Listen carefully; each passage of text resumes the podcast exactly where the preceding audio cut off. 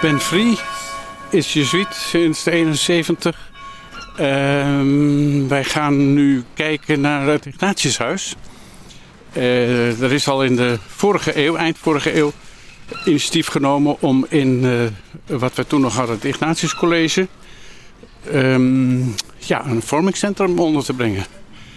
En uh, dat heeft een aantal jaren goed gefunctioneerd. Veel mensen die daar kwamen voor alles wat met bezinning te maken heeft. Dat was uh, um, meditatie, uh, cursussen, uh, vorming, persoonlijke vorming. En alles natuurlijk op geloofsgrondslag. En ehm, dat ge, die school werd gesloten. En enfin, toen was een reden om het hele Ignatiushuis te gaan verhuizen. En toen zijn we hier terechtgekomen in de Beulingstraat. Dat is vlak om de hoek bij de Krijtbergkerk. En daar stond al een gebouw wat gebouwd is min of meer tegelijk met de Krijtbergkerk. Uh, voor catechetische doeleinden. Daar staan we nu voor. Je kunt ook zien als je iets de straat oploopt. Even hierheen. Dat daar zo mooi op staat. Liefdewerk, de catechismus. Ja. Oude letters. Ja, dus dat is echt uh, ja, eind vorige eeuw. Nee, ik moet zeggen eind 19e eeuw.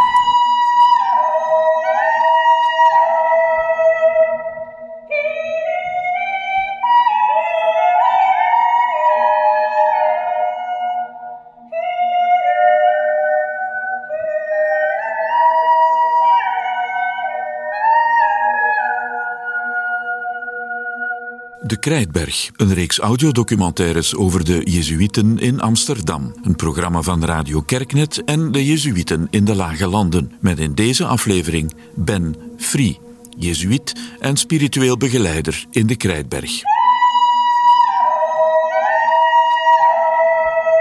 Radio Kerknet, aan minnige radio voor hart en ziel. In het Xaveriushuis naast de Krijtbergkerk aan het Singel in Amsterdam woont Jezuïet Ben Free samen met vijf medebroeders. Ben Free is geboren in 1949 in Amsterdam, Oud-West. In 1971 trad hij in bij de Jezuïeten. Ben is redacteur van het Ignis webmagazine, pauselijk overste voor de Zusters van het Heilig Hart in Nijmegen en begeleider van de geestelijke oefeningen van Ignatius van Loyola. Van 2017 tot 2020 was Ben Free rector van de Krijtberg. Sinds oktober 2022 is hij actief in het werkveld geestelijke oefeningen en in de persoonlijke spirituele begeleiding in Nederland en Vlaanderen. Die geestelijke oefeningen zijn heel erg iets van de Jezuïeten. De gedachtegang erachter is deze. Als je een sportman of sportvrouw wilt worden, moet je oefenen.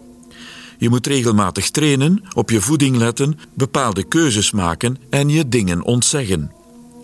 Hetzelfde geldt wanneer je een vreemde taal onder de knie wilt krijgen, als je wilt leren koken, als je een muziekinstrument wilt leren te bespelen.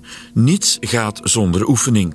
Nu, zeggen de Jezuïeten, ook je geestelijke leven, dat gaat niet zonder oefening. En op het begeleiden van mensen tijdens die geestelijke oefeningen, daar heeft Ben Free zich nu onder andere op toegelegd. Ik bezoek met Ben Free het Ignatiushuis. Om de hoek van de Krijtberg een knooppunt voor drie over acht tot dertigdaagse retraites. Daar vertelt hij mij dat hij God werkelijk kan ontmoeten.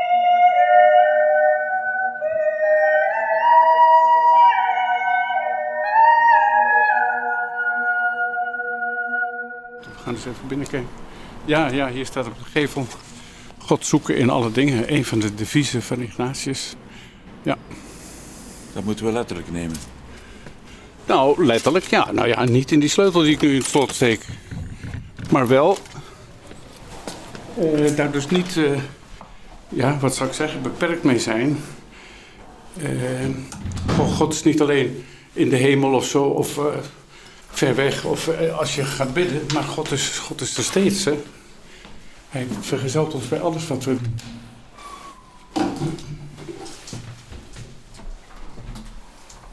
Wat ik weet is wat hier gebeurt. Dus er is een studio boven.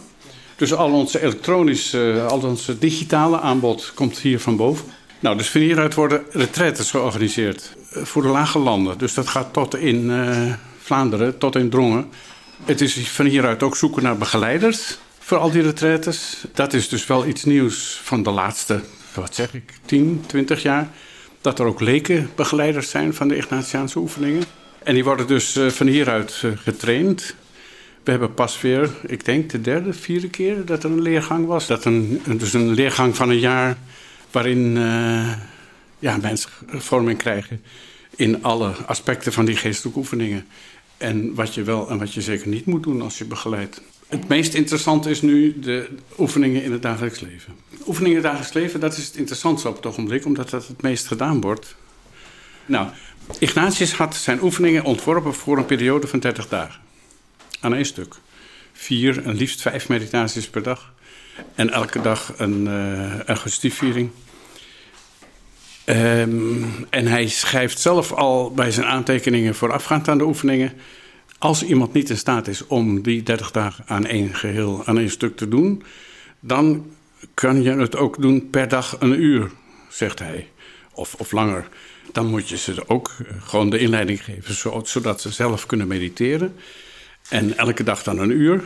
En dan is er in principe eens in de week een begeleidingsgesprek met iemand die iemand die de mensen die de oefeningen doen ook begeleidt. Want dat is wel een vereiste. Sommige mensen denken, geef mij dat boekje maar, dan doe ik het wel alleen.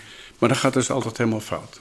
Je moet er echt iemand bij hebben die uh, vergezelt en adviseert. En eigenlijk is de rol van de begeleider faciliteren. Hij moet mogelijk maken dat degene die de oefeningen doet, de schepper kan ontmoeten. Het gaat om de ontmoeting tussen schepper en schepsel. En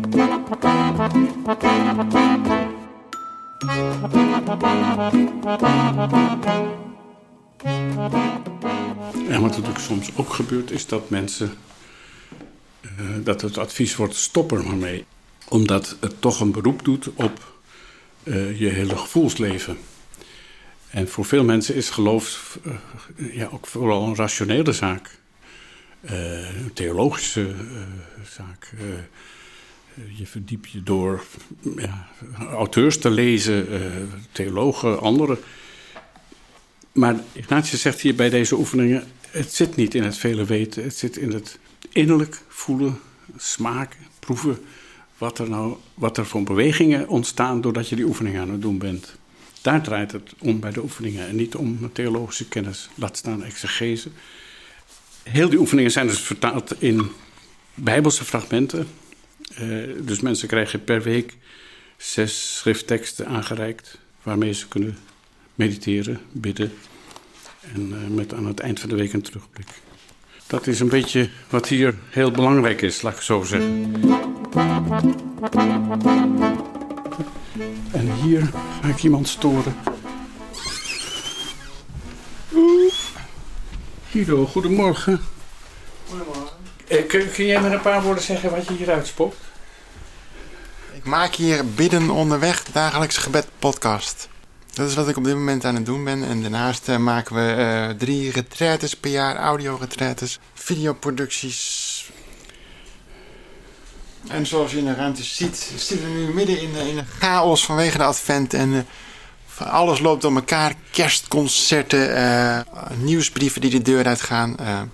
ik hoop met de kerst hier weer een, schone, met een schone lijn te gaan beginnen. Oké. Okay. Kan je eens wat laten horen? Wat er nu op de montagetafel ligt? Ja, we gaan nu luisteren naar de podcast die ik aan het maken ben voor uh, volgende week. Vandaag is het vrijdag 23 december in de vierde week van de Advent.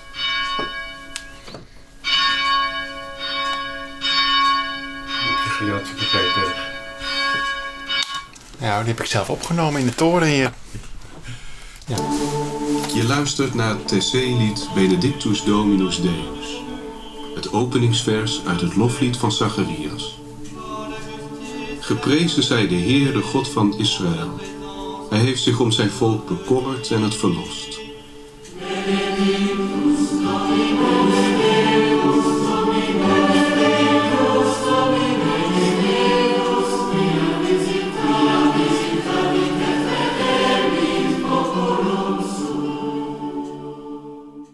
Zei op straat, ik ben Jezuïet sinds 71. En daarvoor is natuurlijk ook nog het een en ander gebeurd. Ik denk dat het belangrijkste is dat ze mij geleerd hebben de schrift zo te overwegen dat het voor mijzelf persoonlijk ging leven.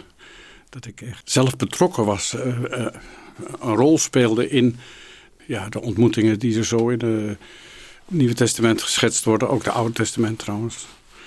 En wat voor mij heel belangrijk is geweest, is dat je aldoende, al uh, overwegend, al biddend, ook scherper in beeld krijgt, goed kunt achterhalen wat voor jou je levensrichting is. Waar, waar je het zoeken moet, waar je, waar, je, waar je kracht ligt, waar je, wat goed is om daar ook echt voor te kiezen. Onze toenmalige algemene overste, Roepen, die zei: We moeten onder andere meer aandacht geven aan media. En uh, toen heb ik mijn uh, provinciale overste gevraagd of ik daar dan mee bezig kon zijn. Toen gaf hij een echt jezuïte antwoord. Het is goed als je het maar goed doet. En toen ben ik uh, ja, in heel dat mediavak gedoken.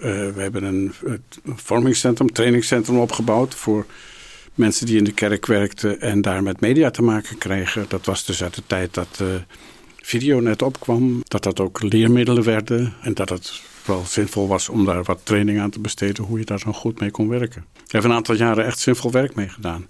Maar uh, ik merkte op een duur, het zit, uh, goed, wij zeiden op straat God en alles vinden. Niet in alle microfoons en, en, en speakers en lampen zit God per se. Dus voor mij werd het op den duur een beetje te, had het te weinig diepgang. Dus toen ben ik toch meer voor spiritualiteit gaan kiezen. En daar mij ook wat meer in gespecialiseerd. Uh, niet door een grote academische studie of zo, maar uh, ja, in de praktijk. Dat is de beste leerschool ook. Mensen uh, leren begeleiden. Dat doe je door het te doen en daar fouten mee te maken. En dat, die te herstellen en daarop terug te komen en je daarin te laten adviseren.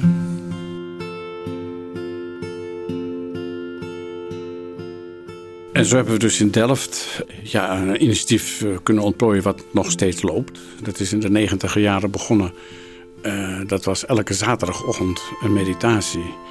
Uh, met een groep mensen die allemaal dus die oefeningen in het dagelijks leven aan het doen waren.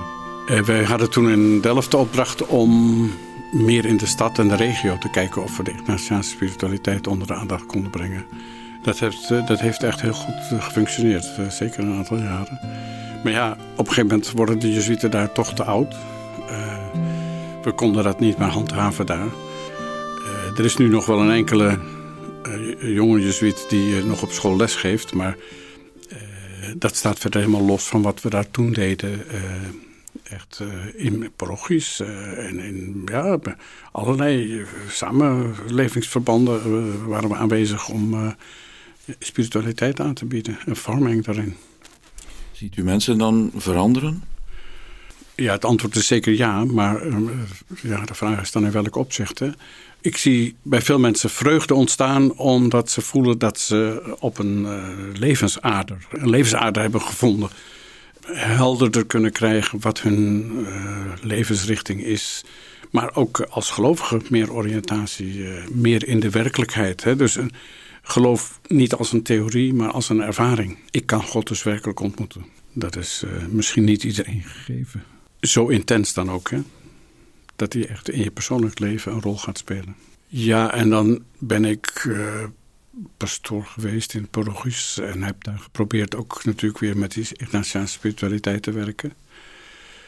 Maar het parochiewerk, het parochieleven, uh, ja, dat, is niet per se een toegang tot uh, spiritualiteit, heb ik gemerkt. Parochianen die leven hun geloof anders dan mensen die meer op zoek zijn naar die spiritualiteit zelf. Maar je zei, ja, ik uh, ontmoet God. Hè? Ja. Kan je proberen om dat voor mij voorstelbaar te maken? Ja, ik, laten we zeggen, aan de hand van een, van een, van een Bijbels verhaal. Het verhaal is natuurlijk de verloren zoon. Dan wordt mij gevraagd in het kader van oefeningen om mij in ieder van die figuren te verdiepen. Uh, te identificeren, te kijken, kan ik zelf niet ook soms die verloren zoon zijn? Kan ik zelf de barmhartige vader zijn die hem toch weer op, opneemt. Ook al heeft hij eh, een liederlijk leven geleid. kan ik zelf misschien ook die verongelijkte andere zoon zijn die dat allemaal ziet gebeuren en zegt: waarom heb ik nooit die belangstelling gekregen die hij nou krijgt, terwijl hij het helemaal ver, verprutst heeft. Terwijl je dat soort dingen aan het overwegen bent, gebeurt er iets van binnen. Je wordt erdoor geraakt. En zeker het beeld van die barmhartige vader, dat is een beeld wat iets kan oproepen van ja, wat God is, wat God doet dan is dat beeld heeft zo'n rol gespeeld en dat, dat verdwijnt als het ware. En wat overblijft is de ontmoeting met God zelf. Dus je voelt je in zijn aanwezigheid. Dat is een ja, innerlijke, wat zal ik zeggen, gelukservaring. Het gaat altijd gepaard met vrede, met, met, uh, met rust. Dus de stilte is mij ook zeer dierbaar. Ja, zolang het duurt, want het is niet permanent, maar toch wel zo dat je een levensstaat krijgt, als ik het zo mag zeggen, dat die eigenlijk wel steeds aanwezig is. Dat je dat je, steeds door hem vergezeld voelt. Heel veel concreter kan ik het niet maken. Um, het, is geen fysieke gestalte, het is geen. Uh, maar uh, ja, het kan zitten in uh, de bewogenheid bij, bij muziek of bij dingen die gebeuren. Ja, en ik merk dat het steeds uh, met beweging uitkomt als ik overweging moet maken. Of zoals nu binnenkort bezinningsdagen voor overste van, ab, van abdijen. Ja, dan moet je natuurlijk wel een beetje van goed huizen komen om die mensen ook echt iets aan te bieden. Nou, dan heb ik, merk ik een hele innerlijke wereld waar ik uit kan putten. Dan, ja, dat komt dan naar buiten in bewogenheid en in betrokkenheid en in ben helemaal niet zo, bijbels, niet zo bijbelvast als ik bij veel protestanten heb gezien. Maar.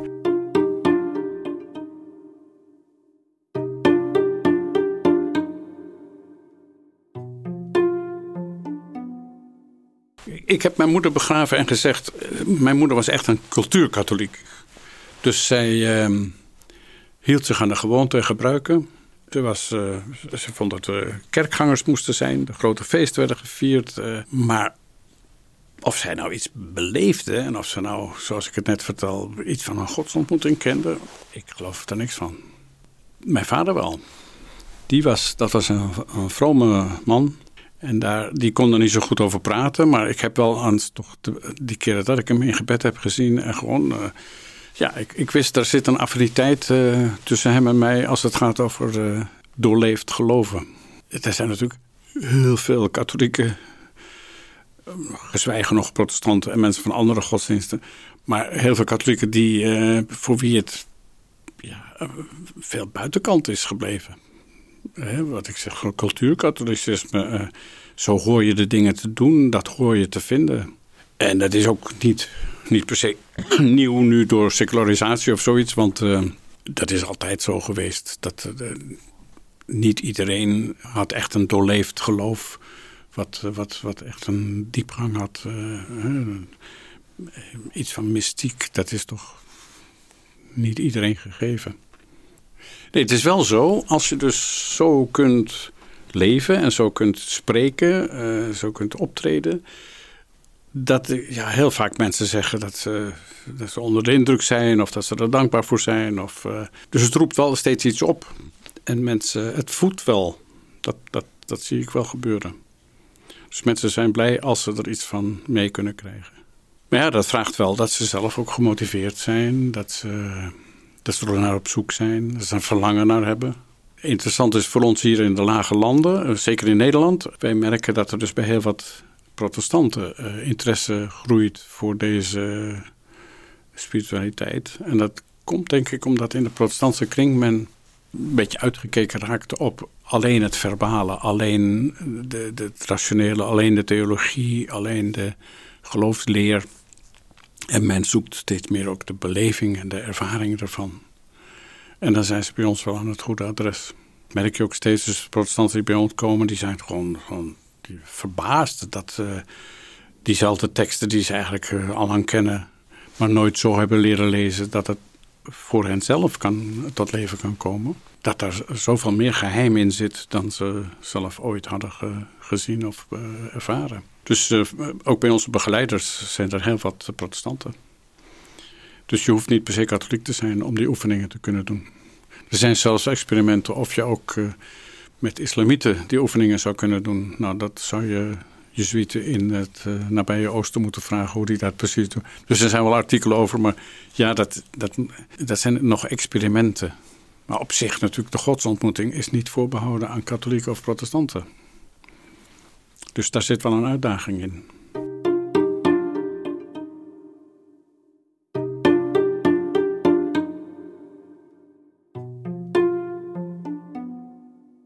Wat interessant is aan de Bijbelse verhalen, als je die dus zo meditatief beschouwt, dan gaan ze werken en dan komen ze tot leven. En dat, dat, uh, dat omschrijven we als, ja, dat zijn geïnspireerde verhalen. En dat zijn het nog steeds. Dus mensen die uh, ze zeggen, uh, dat is uit de tijd of zo, daar geloof ik helemaal niks van. omdat wij bij onszelf altijd nog diezelfde makken en dezelfde gebreken aantreffen die in die verhalen ook vastgelegd zijn. En mensen in nood voorbij lopen, dat doen we nog steeds. En gebruiken of regels meer waarde hechten dan aan, aan concrete personen die voor je staan, dat gebeurt nog steeds. Ook eh, die wonderverhalen van Jezus, eh, waarbij je kunt afvragen, zou dat nou echt zo gebeurd zijn? En dat gaan mensen natuurlijk ook vragen. En ik ben bijna zeker dat het niet zo echt gebeurd is. Maar daar gaat het ook helemaal niet om. Het gaat erom de persoon van Christus zo bij jou binnen te brengen, binnen te laten komen, dat hij bij jou gaat doen wat hij in het verhaal doet. Losmaken, bevrijden, ja, openingen maken in je leven, eh, wonden genezen. Eh, ja, en, steeds nieuwe levens, levensbronnen weet hij uh, vrij te maken en open te maken. Geluk is, is, is iets wat ik durf gebruiken, dat woord, door die ontmoeting met Christus voortdurend. En dat is, dat is tijdloos als mensen nou allemaal, uh, ze allemaal Christus zouden volgen, dat zou mij interesseren. Hoe dan de wereld eruit zou zien. Uh, ja, misschien dat dan, dan dat rijk van hem werkelijk hier aanbreekt. Voor zover het niet al bezig is. Nee, dus uh, goed, je kunt zeggen in de, in de lage landen, we hebben, onze aantallen zijn drastisch gedaald. Uh, wat zijn onze perspectieven nog? In de oefeningen zeggen we, je moet als begeleider de ontmoeting tussen schepper en schepsel niet in de weg staan. Nou, zo vind ik ook nu uh, met onze ervaring van die dalende getallen. Ja, ik, ik, wie weet wat de schepper daar nou doen is intussen. Uh, en wat er aan het gebeuren is. Ik heb ook vanuit mijn geloofs- en, en, en, misschien religieuze ervaring helemaal niet de, de, de, neiging zelfs om de wereld te gaan veroordelen. Ze is slecht of ze moeten, ze moeten dit, ze moeten dat. Daar, heb ik, wie ben ik om daar oordeel over uit te spreken? Maar bestaat het dan niet goed en kwaad? Dat moet je aan een jezuïet vragen. In onze Krijtbergkerk in Amsterdam, dat is een echte jezuïetenkerk, daar zit overal waar iets heiligs wordt uh, getoond, zit er iets van een duivel in de buurt. De preekstoel, als de, predikant naar boven kijkt, dan ziet hij een mooie duif boven zich hangen. De, de geest die vaardig wordt over hem en zo. Maar daaromheen zitten wel wel tiental monstertjes die daaraan knagen en die dat aanvreten. Die proberen hem van de wijs te brengen. Nou, dat is typisch ook in de oefeningen. Ignatius nodigt uit, daagt uit om te kijken... waar zitten nou die uh, tegenbewegingen? Uh, wat verstoort uh, je goede opgang naar de godsontmoeting? zoek de oorzaak is een van de motieven van de geestoefeningen hoe komt het nou dat je in de war bent, wordt gebracht en dat je er toch weer van afgeleid wordt?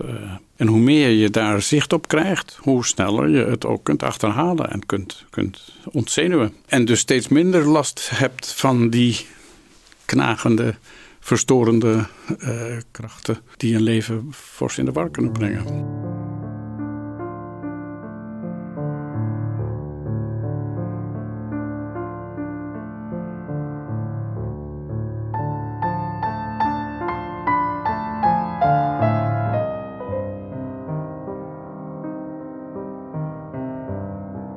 het samenleven, het communautair samenleven, dat is, uh, dat is niet altijd een pretje. Dan moet je echt vaak ja, dingen maar laten zijn, omdat je nou eenmaal niet alles kunt oplossen en niet alles kunt. Uh... We, zijn natuurlijk niet voor elkaar gekozen. Hè? We zijn bij elkaar gekomen omdat we bij elkaar ontdekten dat we een overeenkomstig levensdoel zagen. En mijn nichtje zei op een gegeven moment: Jij woont samen met mensen waar je niet van houdt. Ik zeg: Nou ja, zo, zo erg is het nou ook weer niet. Maar het is natuurlijk inderdaad niet vergelijkbaar met een gezinsleven waar twee partners zijn die echt van elkaar houden en waar, waar een heel gezin uit voortkomt. Dus het is, het is ook best wel eens een beproeving. Maar ja, het is, het is niet alleen God in alles vinden, het is ook God in alles zoeken. Hij moet ook zichtbaar gemaakt worden, hij moet ontdekt worden, hij moet kunnen doen wat hij doet. En dat vraagt van ons dat we er ons ook voor openstellen. En dan, ja, die, die toegang moet je maken. Dat is soms ook wel eens wat pijnlijks. Dat je merkt ja, dat er blokkades zijn. Of,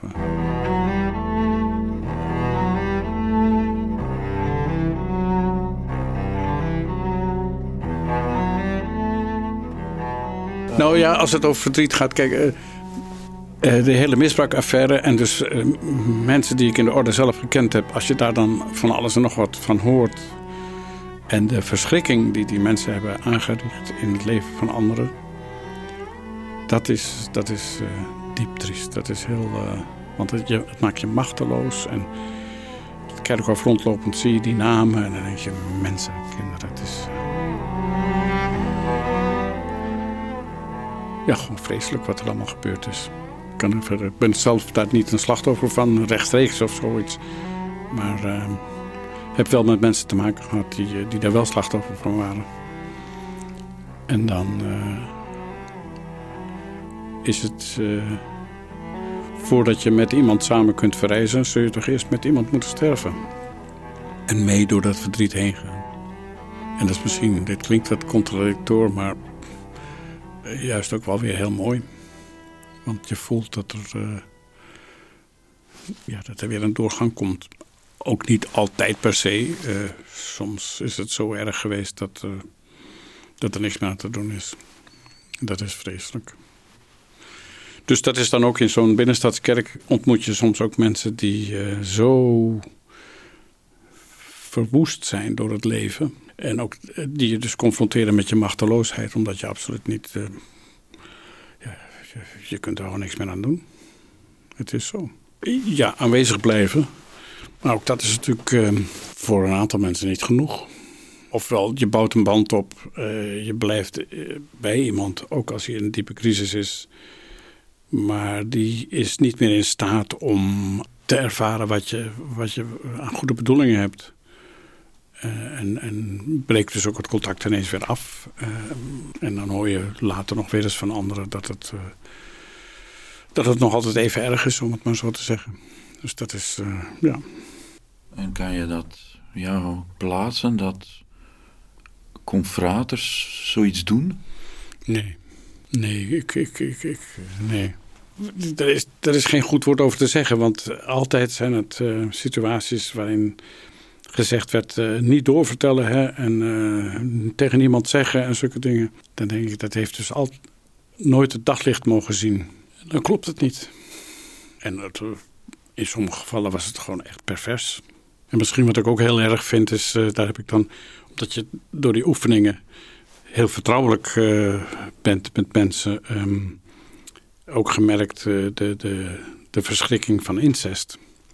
Dus dat je eigen huisgenoten, ouders, vader, eh, je misbruiken voor hun eigen genoegens. En, en je kunt geen kant uit. Je, je kunt niet weg. Ik vond dat verschrikkelijk. En dus dat huiselijk geweld, wat, dat is, wat er zich allemaal achter onze voordeuren afspeelt, dat is misschien erger dan wij ons willen realiseren. En wijd verspreid, veelvuldig.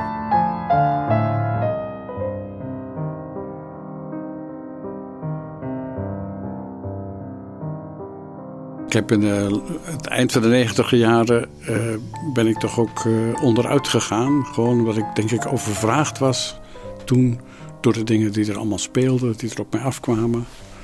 En ik heb vormingswerk gedaan waardoor ik af en toe in Abdij was, in Zundert. En op een gegeven moment, ja, toen ik dat een oplossing moest zoeken en enfin, wat ik eerder zei, onderscheiden en zoeken de ervaring van. eh, het zou wel eens kunnen zijn dat je daar thuis hoort. Dus ik ben inderdaad in de trappistabdij in Zundert ingetreden. Uh, ben daar twee, jaar, twee volle jaren geweest. Um, ik ben daar begonnen in de overtuiging dat ik daar de rest van mijn leven zou blijven. Maar uh, ja, zoals je het zou kunnen zeggen, Ignatius was sterker. Dus die heeft mij daar toch weer uh, uit, uit weggeroepen. Ik denk dat in mijn aard ook zit dat ik in praktijk wil brengen wat ik overweeg. Contemplata tradere aliis. Dat wat je beschouwd hebt, wat je ervaren hebt, overdragen aan anderen. En dat is in een contemplatieve abdij natuurlijk niet zo. Dus daar, daar ja, leef je in je gebed. Daar heb ik overigens de stilte nog veel meer leren waarderen. En, en, en uh, ja, ben ik steeds meer als heilig gaan beschouwen. Als, als ontmoetingsplaats met God. Dus dat heeft, dat heeft me veel gegeven. Maar het heeft me ook genoodzaakt om heel veel in mijn eigen leven ja, te ordenen onder ogen te zien. De werkelijkheid van het leven ook als jezuïet onder ogen te zien. Ja, en het heeft er in ieder geval toch toegeleid dat ik uh, in dat jezuïetenleven weer creatief kon zijn. Maar misschien meer gevoed door uh, spiritualiteit dan tot dan toe het geval was.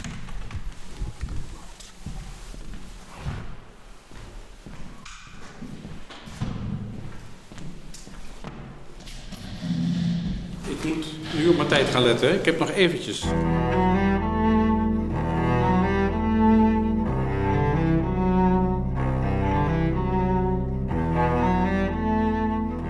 Dit was De Krijtberg. Een reeks audiodocumentaires van Radio Kerknet en de Jezuïeten van de Lage Landen. Met Ben Free. Samenstelling en productie Leo August de Bok. In de volgende aflevering ga ik nog een keer langs bij Nicolaas Sintobin. Kerknet Radio. Aanminnige radio voor hart en ziel. Graag tot de volgende aflevering.